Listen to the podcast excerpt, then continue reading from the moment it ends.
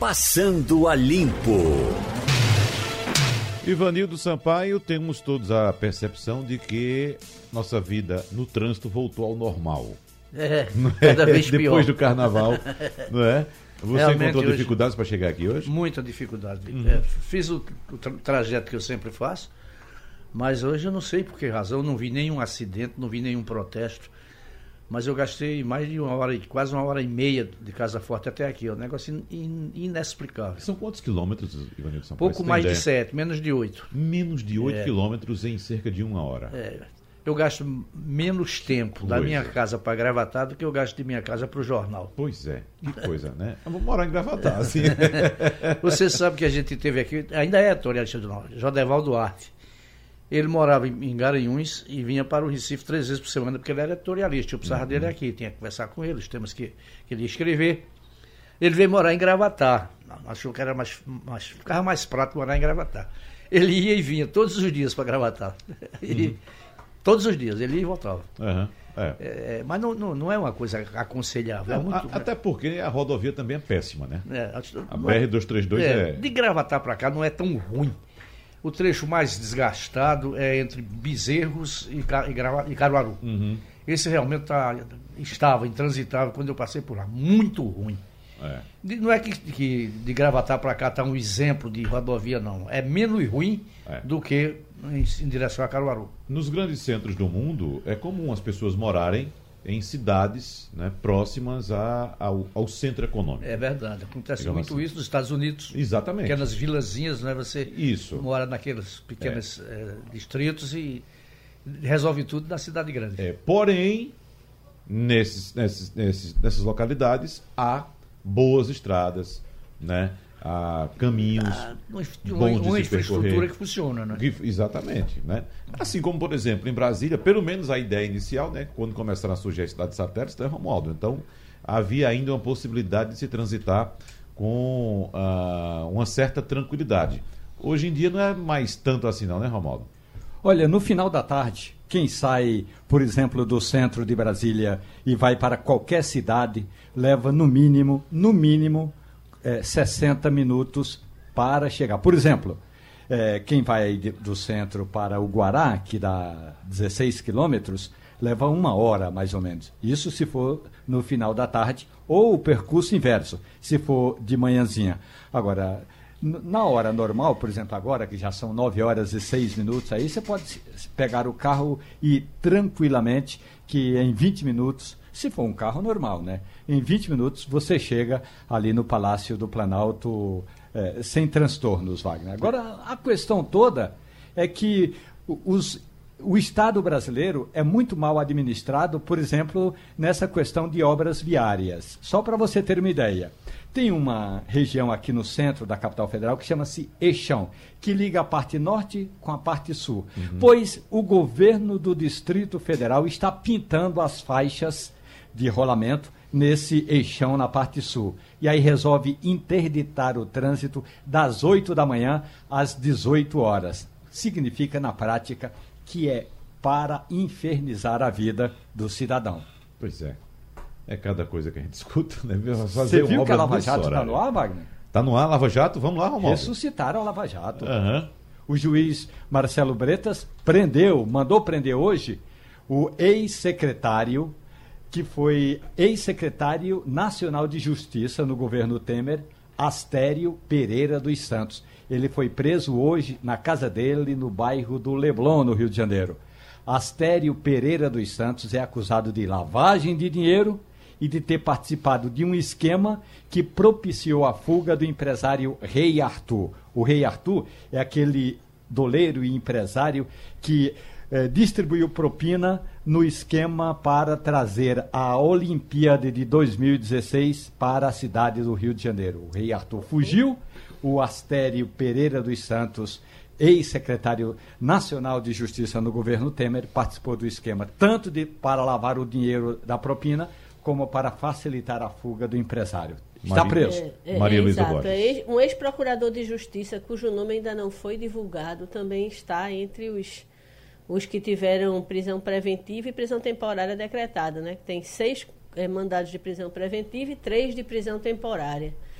É, então é aguardar, né? Geralmente por volta das 10 horas eles dão uma coletiva né? dando um balanço do que foi feito, aguardar para para ver exatamente o alcance e quem são todos os personagens dessa operação, né?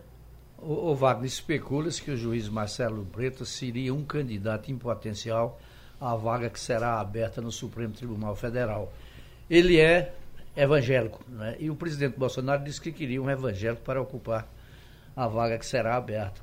Me tira uma dúvida, foi Marcelo Bretas que durante a, o depoimento de Lula é, rasgou-se elogios ao ex-presidente? Foi, foi sim. Foi, não é? Estava me lembrando sim, dessa mas cena. Mas ele, tem sido, em alguns casos, mais... Porque mais, isso é complicador para ser candidato de Bolsonaro. Mas, é, mas as, as, decisões dele, às vezes, são contestadas, né? Embora ele tenha sido, algumas vezes, mais, mais não sei, mais aplicador da lei, como ele entende, mais duro do que foi o juiz Sérgio Moro quando estava em Curitiba. Isso é verdade. Então, é, eu não sei se o Brito está querendo voltar à, mídia é, com essa agora, medida, não é? Mas o fato é que ele é potencial candidato a uma vaga no Supremo Tribunal Federal. Do jeito que o núcleo duro bolsonarista é, é muito difícil, né? O, o, o, qualquer tipo de aproximação quando você tem aquela imagem é, tão forte de uhum. elogio a Lula, né? É. Eu, se é. tivesse aqui no bolso agora, não tenho, porque meu dinheiro está aplicado no exterior. Hum. é evidentemente. Mas eu, se tivesse 100 dólares no bolso hoje, compraria todo de café de Taquaritinga do Norte e faria uma aposta com os amigos. O próximo ministro, no lugar do Celso de Mello, vai ser André Luiz de Almeida Mendonça. Ele atualmente é, é o advogado-geral da União, é pastor evangélico, é amigo do presidente e é terrivelmente comprometido com as propostas, pelo menos do ponto de vista é, que o presidente da República defende. André Luiz é o nome.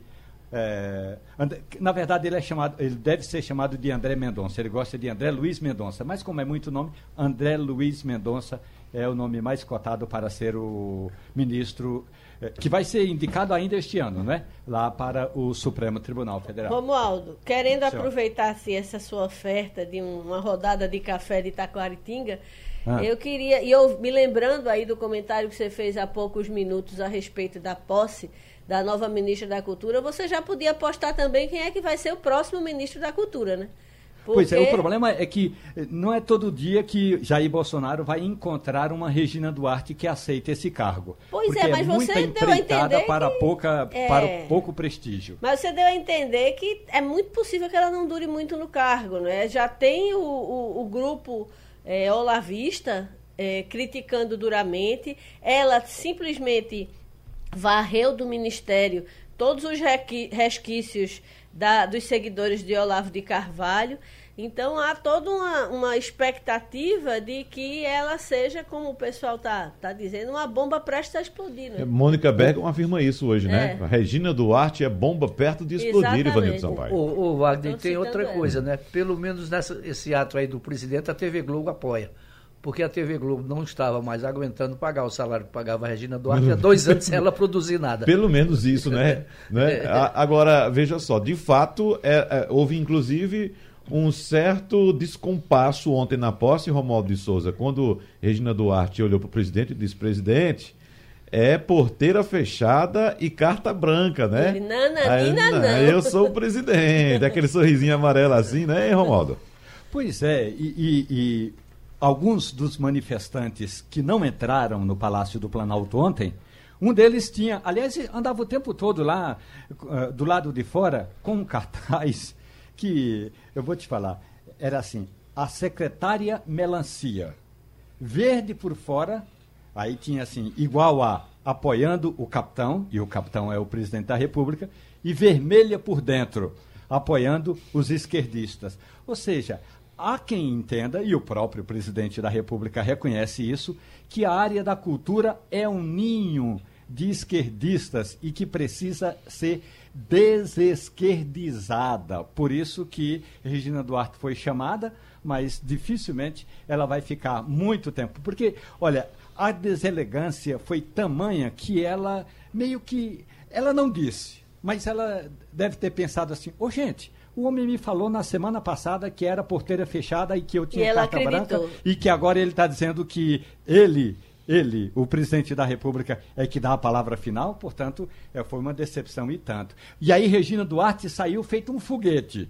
Não falou com a imprensa, não falou com os jornalistas e mais ainda, não falou com os apoiadores. Tinha lá uma atriz da Rede Globo, é, é, Murtinho, Rosa Maria Murtinho. Uhum, Rosa Maria Murtinho ficou atrás do presidente, cochichou alguma coisa no ouvido de Bolsonaro, ficou procurando Regina Duarte. Regina Duarte depois não foi para o gabinete eh, da secretaria, que fica lá ligado ao Ministério do Turismo, ou seja, na prática, pode até ter recebido a Rosa Maria Murtinho mais tarde para uma taça de vinho. Mas até aí, por volta das seis e meia, ninguém tinha notícias Ô, da nova eu ia secretária de só Cultura. mudar radicalmente de assunto. Romualdo, se você aí Mas tiver só, só para complementar esse assunto, já que você vai mudar, Ah. a- a Maria Luísa Borges.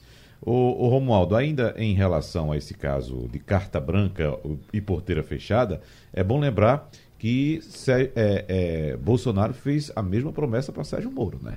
E a gente está vendo. todos os ministros. Não, para Sérgio Moro especificamente, né? E a gente está vendo o contrário. Sérgio Moro não tem autonomia assim sobre o Ministério da, da Justiça, não. Para segurar a Polícia Federal foi um É, sufoco. exatamente. Né? Você tem um exemplo aqui em Pernambuco de quanto nenhum cargo nesse governo. O, o superintendente da Sudene assumiu há três meses, já foi exonerado. E foi exonerado Você sem, não tem sem tempo- nem ser avisado. É. Você não tem tempo nem de escolher os seus assessores. É. Aí O- perde o emprego. O superintendente da Sudene ficou sabendo que tinha sido exonerado. É, Alguém tô- mandou um, um print para ele Eu estou do- de olho nos 100 dólares que supostamente é, Romualdo tem no bolso para comprar café. Romualdo abriu a 4,60 o dólar, tá? Então, Pois é. cuidado. Você- É um investimento que você precisa é, ter muito cuidado se você for mexer na sua poupança em moeda estrangeira. E, e não tenha dúvida, Maria Luísa, um amigo está eh, passando esses dias ali eh, na região do Panamá. Aí eu mandei uma mensagem para ele: Ô, você pode trazer um café chamado Geisha, que só tem no Panamá. Tem um genérico aqui no Brasil, mas o Geisha original só tem no, no Panamá. Aí quando ele olhou, olhou o quilo do café, Wagner Gomes, aí ele me mandou três mensagens: É isso mesmo? É isso mesmo? É isso mesmo? Eu falei assim: rapaz, traz esse café que eu dou um jeito de trabalhar um, um mês extra para pagar o quilo do café. Olha aquele que eu trouxe da Colômbia para você. Eu não sei se eu compraria hoje com dólar 4,60 não, tá? Desculpa.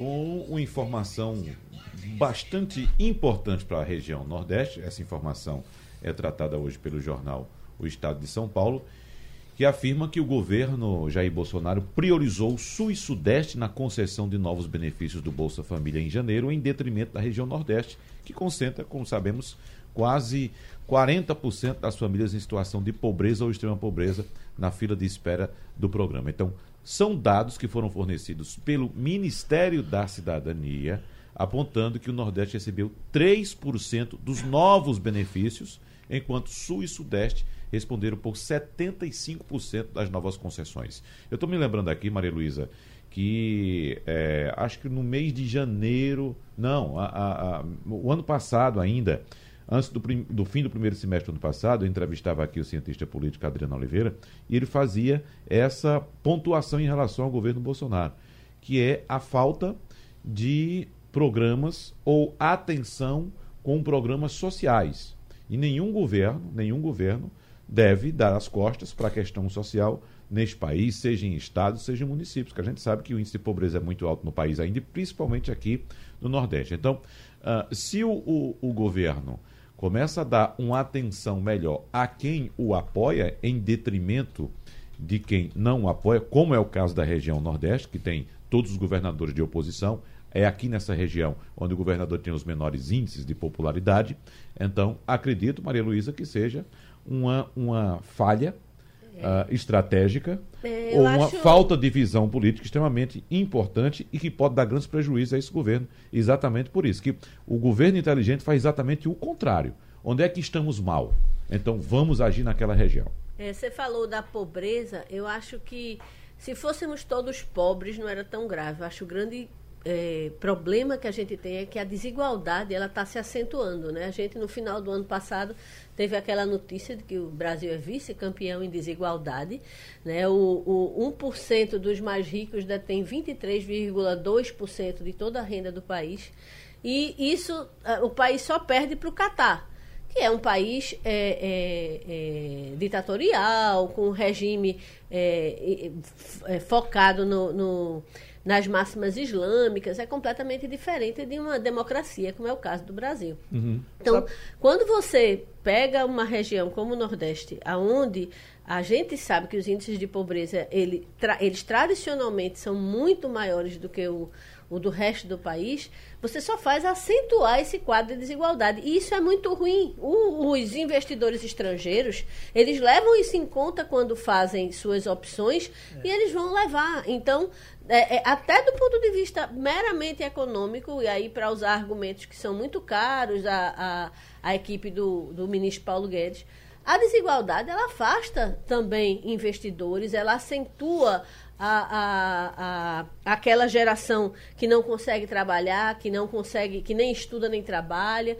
Então, não, talvez é como você disse, fechar os olhos para isso, até se for simplesmente por rinha política, é um risco que o, o, o governo pode estar tá, tá correndo e não faz nenhum sentido, porque ele não é uhum. presidente de quem o elegeu, ele Exatamente. é presidente de todo o país. E nesse aspecto, antes que Ivanildo Sampaio faça suas colocações, só para corroborar com o que você está falando, Maria Luísa Borges, veja só, em Santa Catarina, que tem uma população oito vezes menor do que a população nordeste, mas é governada por Carlos Moisés, que é do PSL e aliado do presidente. Uhum. Então, Santa Catarina recebeu o dobro de recursos que foi repassado do Bolsa Família. Do Bolsa Família em comparação com o Nordeste. Então uhum. tem uma população oito vezes menor, mas recebeu o dobro dos novos benefícios do Bolsa Família. Não tá, do ponto de vista político, né, a gente diz que os estados do Nordeste são é, não votaram no presidente Bolsonaro. Os governadores Isso. são de oposição.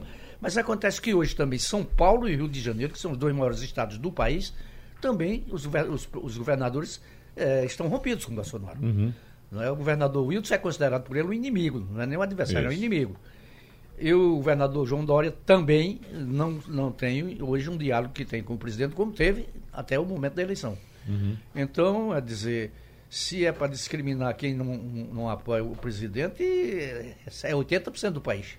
Agora tem um detalhe importante, é que o ministro que cuida da área de cidadania, Onyx Lorenzoni, que assumiu o cargo agora depois desse remanejamento, ele estava na Casa Civil e foi para a cidadania, ele já chegou, Wagner, demitindo o secretário especial do Desenvolvimento Social, o Elton Coimbra, que era o responsável pela área de programas sociais, incluindo o Bolsa Família.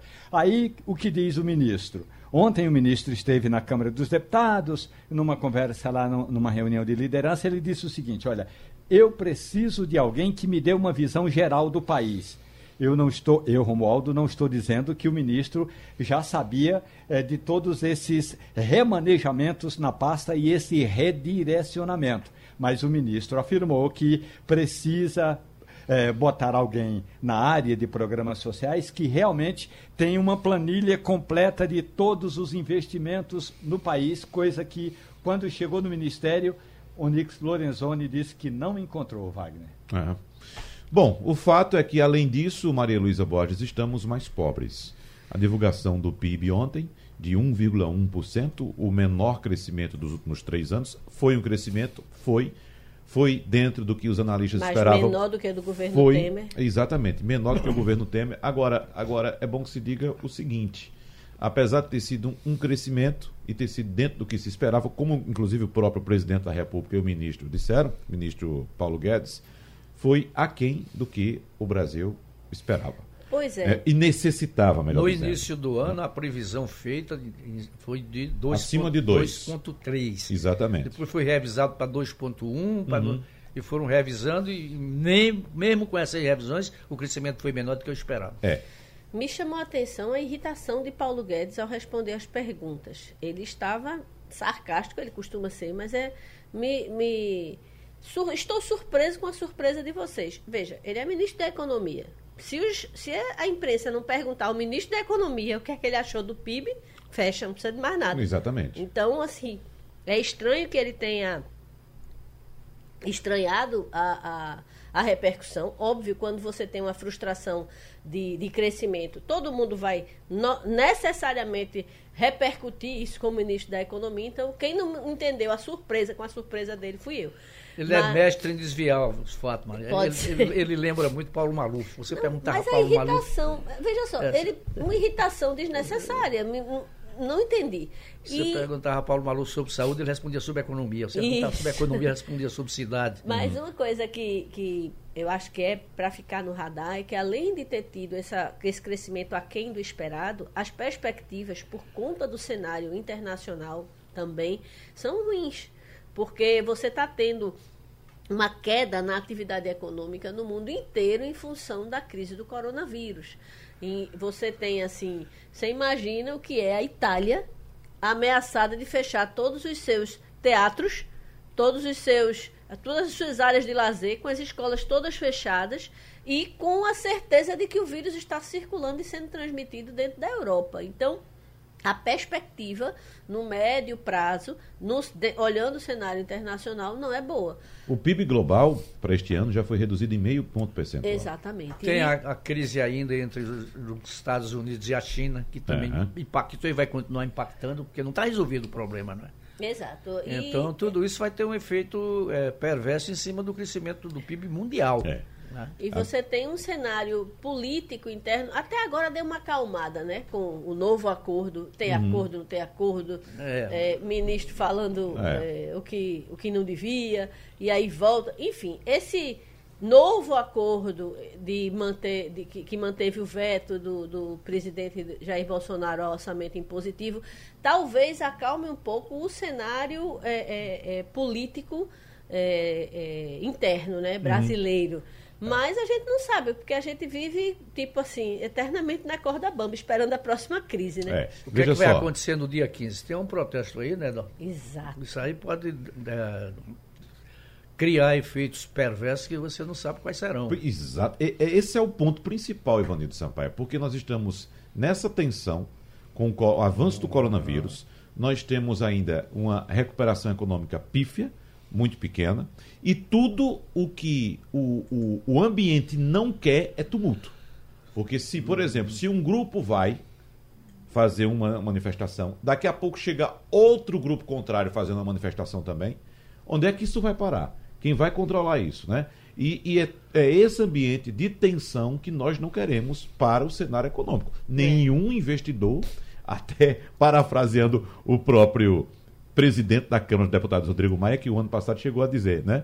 Qual investidor que vai investir num país desse? É né? verdade. Agora, veja só, em relação ao que eu citei no começo, que estamos mais pobres, quando a gente vai detalhar o PIB, que foi divulgado ontem, Maria Luísa, Ivanildo e Romualdo, a gente percebe que, por exemplo, fazendo uma comparação desde a década de 80, eu tenho aqui desde o início do século XX, mas vamos uh, desde a década de 80, que foi a época da hiperinflação, não é isso? Uhum. De 81 a 90. No, o PIB per capita no Brasil, ou seja, o que cada cidadão produz, cada cidadão produz, reduziu em 0,6%.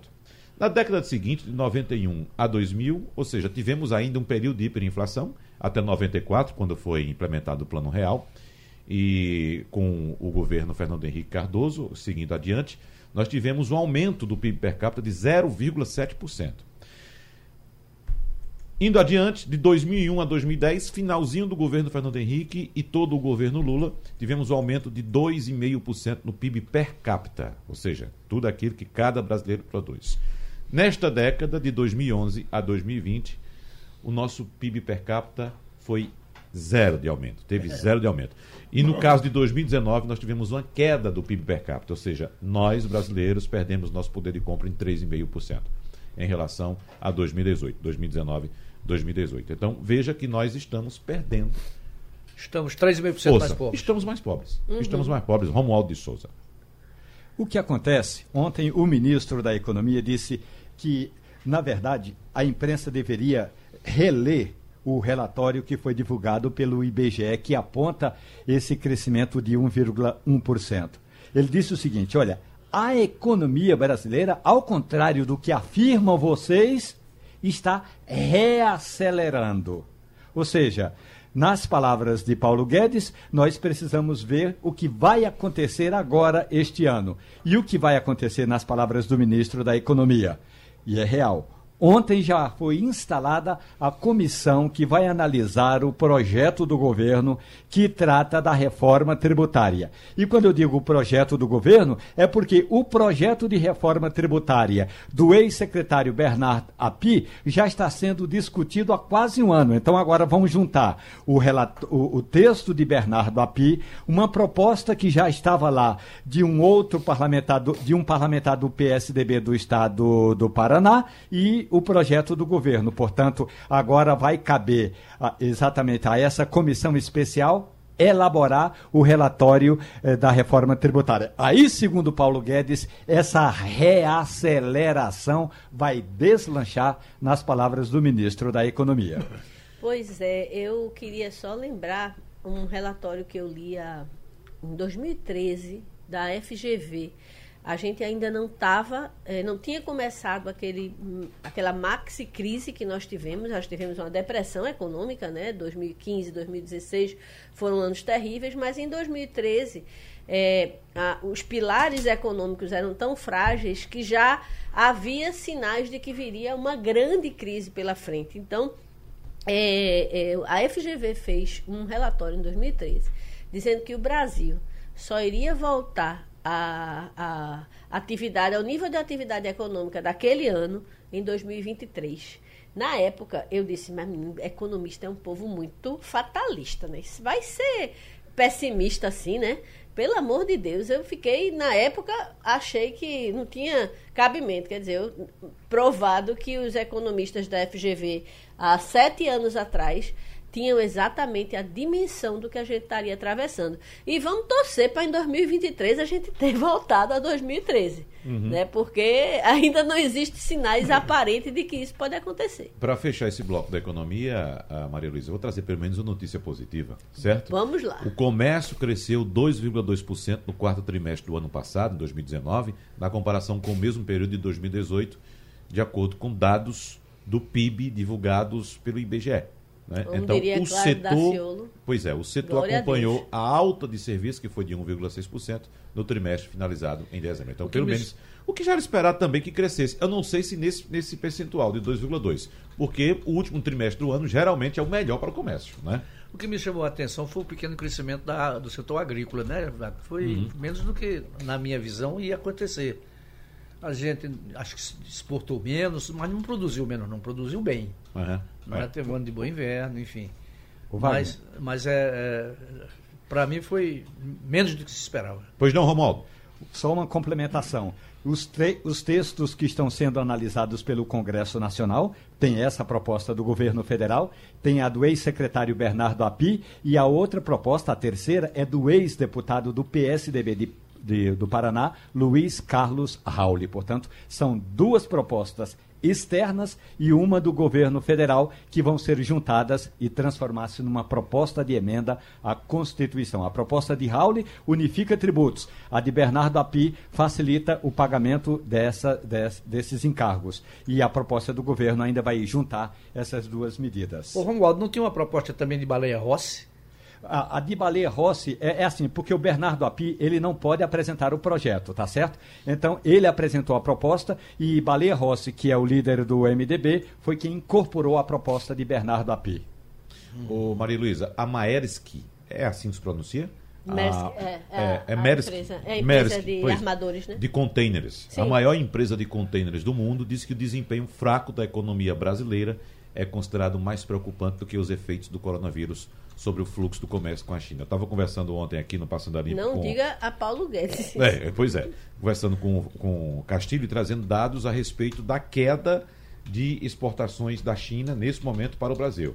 Ou seja, do envio de produtos. Não é nem na queda de exportações ainda, mas isso evidentemente vai refletir na, nas exportações. Mas o envio de produtos. Éramos para ter recebido até agora 50 mil contêineres, Ivanildo Sampaio. E recebemos 2 mil. Veja só, era para ter recebido dos 50 mil containers, recebemos 2 mil. Inclusive, isso acaba interferindo nas exportações brasileiras, porque os containers ficam acumulados no Porto de Santos, que é o principal porto exportador do Brasil, e atrapalha a saída dos contêineres que iriam para exportação do Brasil para outros países do mundo, evidentemente. Então, esse, esse relatório foi divulgado, inclusive, ontem pela empresa dinamarquesa de contêineres, é, calcula um crescimento de movimentação em torno de 3,8% nesse ano de 2020, quando o primeiro levantamento do ano foi de 4,5%. Só tem notícia ruim. Pois é, tá difícil. Não, calma que Wagner deu uma boa. Deu uma boa Nesse oceano que foi o crescimento do setor de comércio. Maria Luísa, é, evidentemente que há um, um, uma cobrança por parte dos apoiadores de Bolsonaro que a gente, é, neste momento, traga também informações do governo Dilma. Uhum. Que é bom que se diga, e eu vou pontuar, do ponto de vista econômico, foi trágico.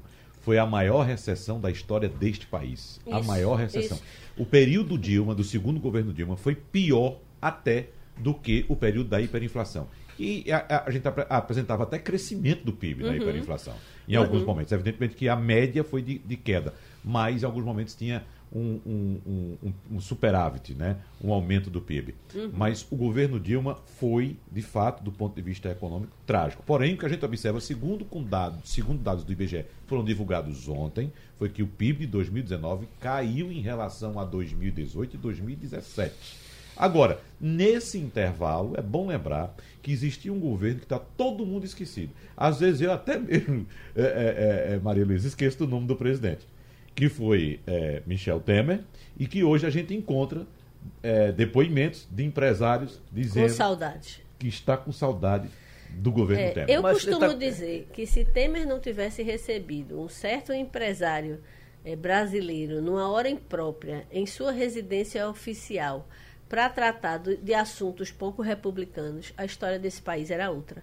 Porque a recuperação econômica tinha começado, a, a reforma da Previdência estava caminhando e eh, tudo veio por água abaixo. O governo dele terminou de forma eh, melancólica. É, e, de fato, houve. Eu estou aqui com. um- é, é uma pena que a gente não possa mostrar, mas olha o PIB brasileiro ao longo dos últimos anos. Olha o que acontece no governo Dilma, a depressão. Depre- a depressão que você vê, que você vê em, em- em- no visual. É uma Exatamente. depressão. Uhum. É, durante os anos de 2015, 2016 e 2017 também. Em 2017 há uma, no meio dele, que é exatamente a- a- a- o governo Temer, uma recuperação muito expressiva. 2018. Aí quando volta para 2019, não é que volta para o patamar de Dilma, mas ele não consegue segurar de forma sustentável, principalmente porque a gente tinha aquele mantra que era dito, inclusive pela equipe econômica da, do atual governo, né? Que a reforma da Previdência ia mudar todo o cenário. E ela não mudou. O Brasil não decolou. A história do voo da galinha, é, a gente continua vivenciando isso. Óbvio que ainda faltam reformas. E, é, e a esperança é que, uma vez organizada a salada tributária que é esse país, porque não é fácil ser empreendedor, qualquer empreendedor do micro do cara que paga o, o MEI ao maior é, é, empresário que esse país tem, todos, sem exceção, re- reclama da forma como o sistema tributário é organizado. É uma salada, é uma loucura. Quando você vê, você está devendo, sabia nem que devia ter, ter, que devia aquele imposto. É uma loucura, é uma loucura. Então, se o Brasil organizar essa salada tributária, existe, claro, um ambiente mais favorável ao empreendedorismo que pode, é, de fato, fazer com que o voo da galinha se torne algo mais expressivo. Veja bem, o- o- a meu ver, o governo Dilma foi uma tragédia, mas para você recuperar o, o que perdemos vai demorar muito tempo. Ela errou em tudo, ela quebrou o sistema elétrico, vocês esquecem disso.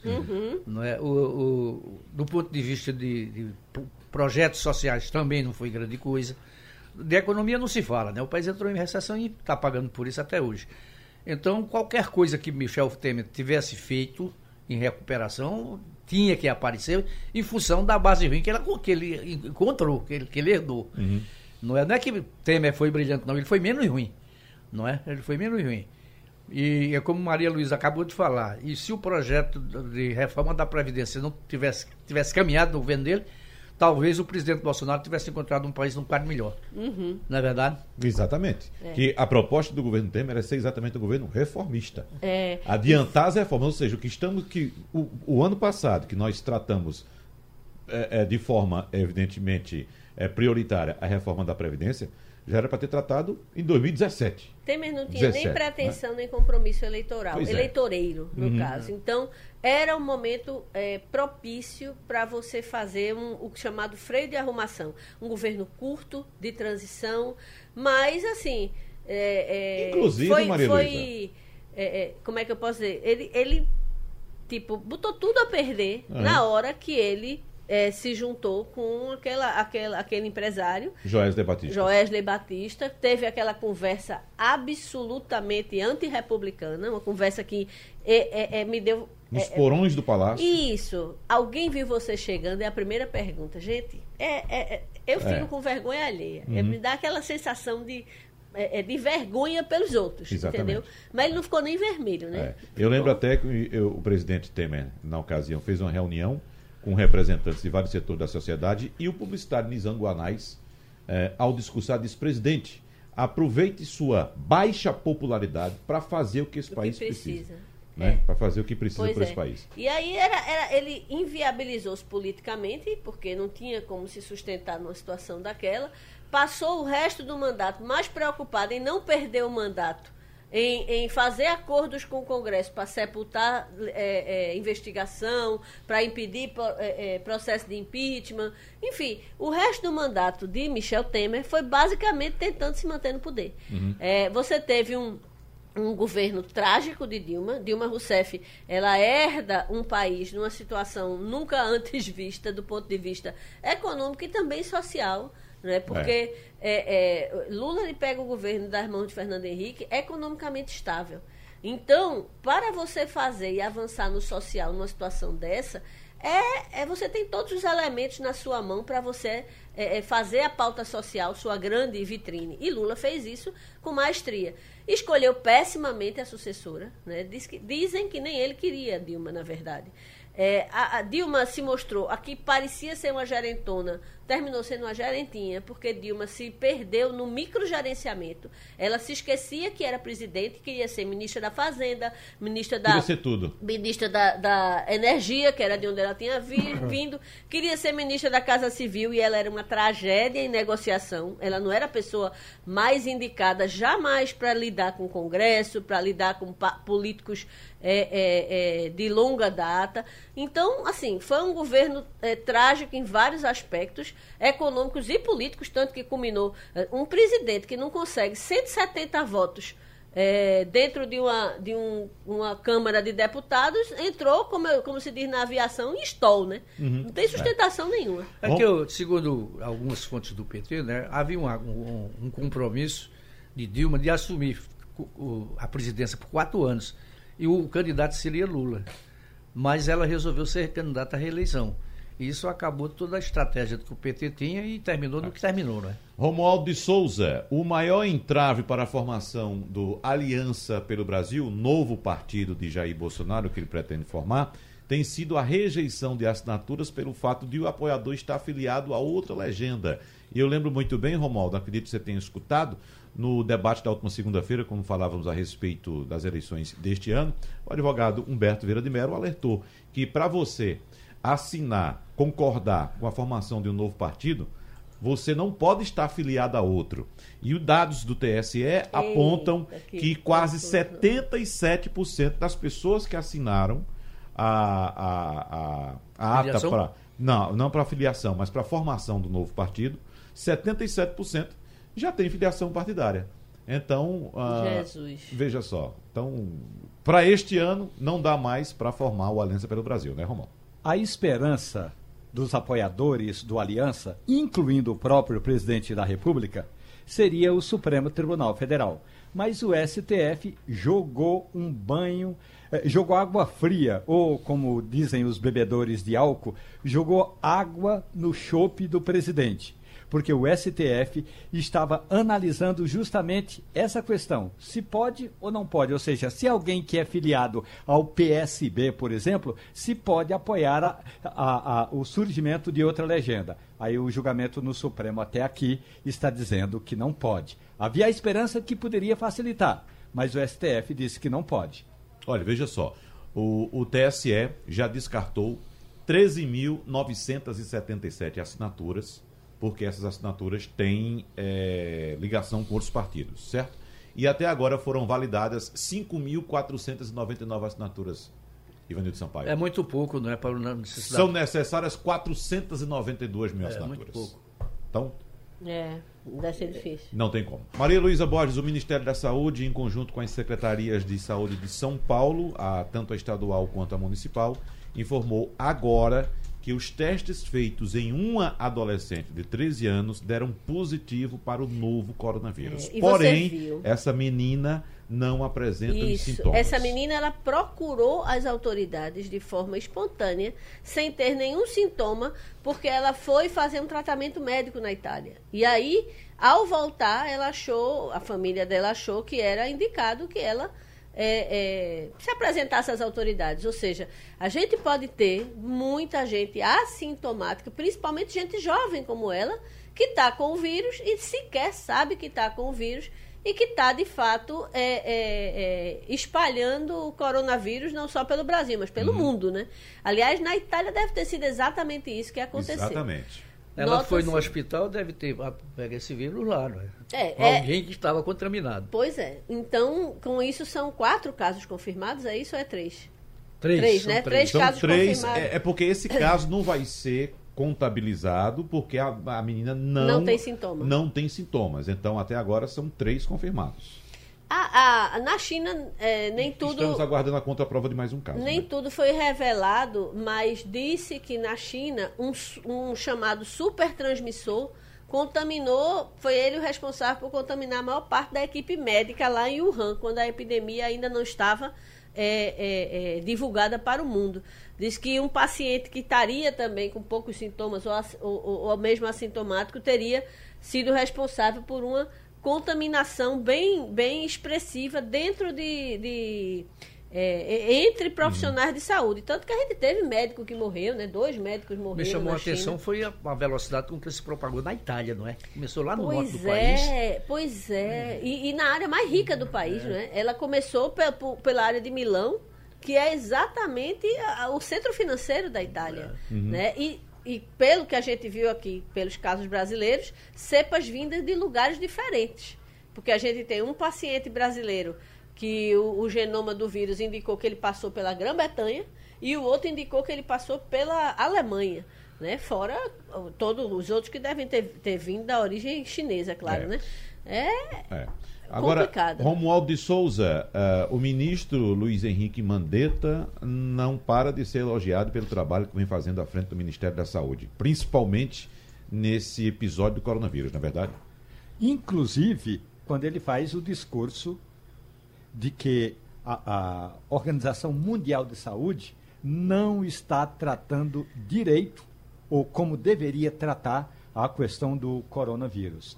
Então, se de um lado o ministro da Saúde é elogiado por todos, há também setores no próprio governo do presidente Jair Messias Bolsonaro que já estão aí, digamos, com uma certa ciumeira. Porque Mandetta é do DEM, do Democratas, e não é necessariamente um partido aliado, se é que tem algum partido aliado, não é necessariamente um partido aliado do Palácio do Planalto. Então, só para o nosso ouvinte entender, mesmo o cara trabalhando direitinho, ou aliás, quando ele trabalha direitinho, aí é que a ciumeira cai em cima, Wagner. Já É. precisa ser dito que não é de agora que Mandetta se revela um bom ministro, não. Exatamente. Toda vez que ele foi demandado, ele foi claro, ele explicou, ele deu é, satisfação à sociedade e Uhum. vem fazendo um belo trabalho. Tem que ser- Eu me não, lembro não que se ele- pode criticar o que ele está fazendo, mas Quando ele nenhum. começou no governo, uma das primeiras ações dele foi fazer uma mega auditoria em todos os processos licitatórios que estava havendo. E houve uma gritaria geral. Ele disse: Espera aí, gente, eu quero só saber, eu quero me, me situar. Eu vou sentar na cadeira sem saber o que é que está sendo feito aonde, os convênios, tudo. Ele fez um. um- é, é, e de fato, ele está tá, tá Bastante tendo uma. correto, é, porque muda o ministro, mas a pasta continua atuando. Então, E mesmo que mude ministro e mude governo, E é uma Há pasta programas com que mega continuam. orçamento, Exatamente. é uma pasta extremamente sensível, de um nível de capilaridade absurdo. Poucos ministros, ah, poucos ministérios chegam na ponta até o cidadão comum mais precisado quanto o Ministério Maria da deve Saúde. ser o segundo orçamento da União, né? Depois de educação, é Deve saúde. ser, é, inclusive tem verba carimbada obrigatório de uso. Então é óbvio que quem está chegando precisa saber o que é que está acontecendo, onde é que eu estou pisando. Você vai entrar e deixar é, é, é, a porteira aberta? Não é assim. Olha, aqui no cenário local, a polêmica mais recente, a questão das SUVs para os nossos digníssimos deputados, parece que, pelo menos, foi colocado em não, banho-maria. Não foi né? suspenso, não. Não, tá, foi- mas está guardadinho ali, né? Está engavetado. Foi adiado. Adiado. Não é isso? A- até que. Acho que a poeira baixa, né, Ivanildo Sampaio? Exatamente, para eles botarem o nariz de fora novamente. É, mas é preciso não deixar essa poeira baixar. Não deixar, não. Felizmente. Maria Luísa, o que é que Ronaldinho Gaúcho estava fazendo no. Paraguai Com Com passaporte passaporte falso. passaporte falso, quando a gente sabe que nos países do Mercosul, Paraguai, Nem precisa, Argentina, ele vai de Chile, carteira de identidade. Você pode ir simplesmente com sua carteira de identidade. Você vai para o Paraguai com passaporte É falso. muito complexo para eu analisar isso aí. Se fosse no Uruguai, que é um paraíso fiscal, você ainda dizia, não, ele foi lá fazer algum, Alguma transação. é, mas Aham. no Paraguai não E dá para entender. foi não. ele, tinha mais um Ele o outra irmão. pessoa, Ele e o irmão. O irmão dele, Assis Ele- Moreira. e Assis, que aliás dizia, diziam que Assis jogava mais bola que ele. Não, né? jogava mais Foi. bola com ele. Não, Não, eu foi. vi. Jogava bem, mas viu? não é. Vi. Mas era, era- era- é porque ele parou de jogar, né? Assis É, é, advogado ele- e é quem cuidava de toda a administração do patrimônio de Ronaldo. Exatamente. É, pois eu quero dizer que eu não tenho ideia do que é. Como você diz, não faz nenhum sentido. Nem passaporte ele precisava estar usando. Exatamente. Né? Muito menos falso. Então, né? deixa- Então, levanta vamos muitas esper- dúvidas, né? Vamos Mas, gente- esperar. E tá na, na brisca de receber uma homenagem pelos 30 É. anos de carreira, enfim. É uma. Mas, mas vocês se lembram que faz dois anos que o passaporte do Ronaldinho estava confiscado. Então ele estava sem passaporte. Se lembram daquele Sim, processo todo? exatamente. Em que ele é acusado de, falsi- de, de, eh, de sonegar imposto. Então a justiça brasileira tinha confiscado o passaporte de Ronaldinho em 2018. Eu não lembrava Eh, disso. eh, desculpe, o problema não era. Era multa ambiental. Ele estava devendo dinheiro por causa de uma multa ambiental. Agora que me lembrei. Então, Ronaldinho Gaúcho estava com o passaporte confiscado. Aí emitiu esse passaporte falso. Na prática, ele bastaria ter entrado com uma carteira de identidade. Agora, resta saber o que diabo aconteceu para ele fazer um passaporte falso, sendo que ele tinha um passaporte eh, confiscado pela Justiça Federal. E o que chama a atenção também é que é uma figura conhecida no mundo todo.